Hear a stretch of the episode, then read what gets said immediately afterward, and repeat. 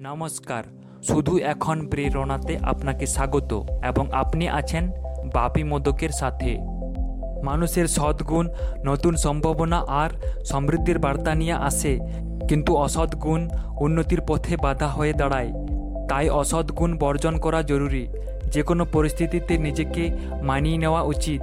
কেননা পরিবেশের সাথে খাপ খাওয়ানোটা সবচেয়ে বড় স্মার্টনেস নিজেকে সফল ব্যক্তি গড়ে তোলার আগে নিজেকে মনে করিয়ে দেওয়া উচিত যে এই বিশ্বে আজ যিনি সফল, তিনিও সীমাহীন চেষ্টা আর কঠোর পরিশ্রম করেছেন।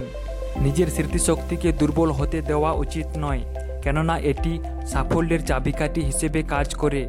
তবে অনুশীলনের মাধ্যমে স্মৃতিশক্তিকে মজবুত করা যায়।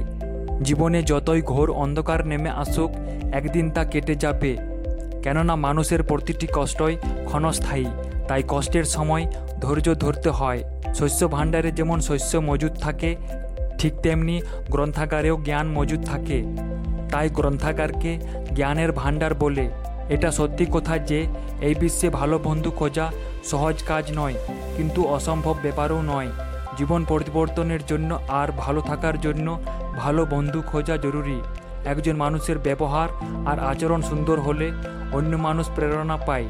এবং উপকৃত হয়।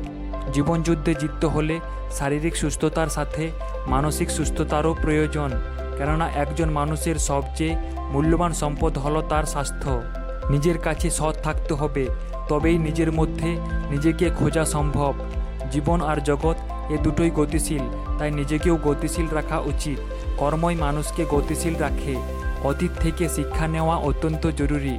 কারণ নিজের জীবন গড়ে তোলার জন্য সেই শিক্ষা খুবই কাজে লাগে। অন্ধকার পরিবেশে যেমন ফুল ফোটে না, আলোর প্রয়োজন হয়।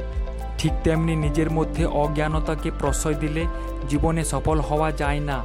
অজ্ঞানতাকে দূর করলে সফল হওয়া যায়। ইতিবাচক চিন্তা করলে শান্তি আর আনন্দ আসে। কিন্তু নেতিবাচক চিন্তা করলে বিষণ্ণতা ঘিরে ধরে। তাই নেতিবাচক চিন্তা থেকে বিরত থাকা উচিত। শেষ অবধি শোনার জন্য অসংখ্য ধন্যবাদ। আবার দেখা হবে আগামী সপ্তাহে। ততক্ষণ কনফিডেন্ট থাকুন মোটিভেটেড থাকুন।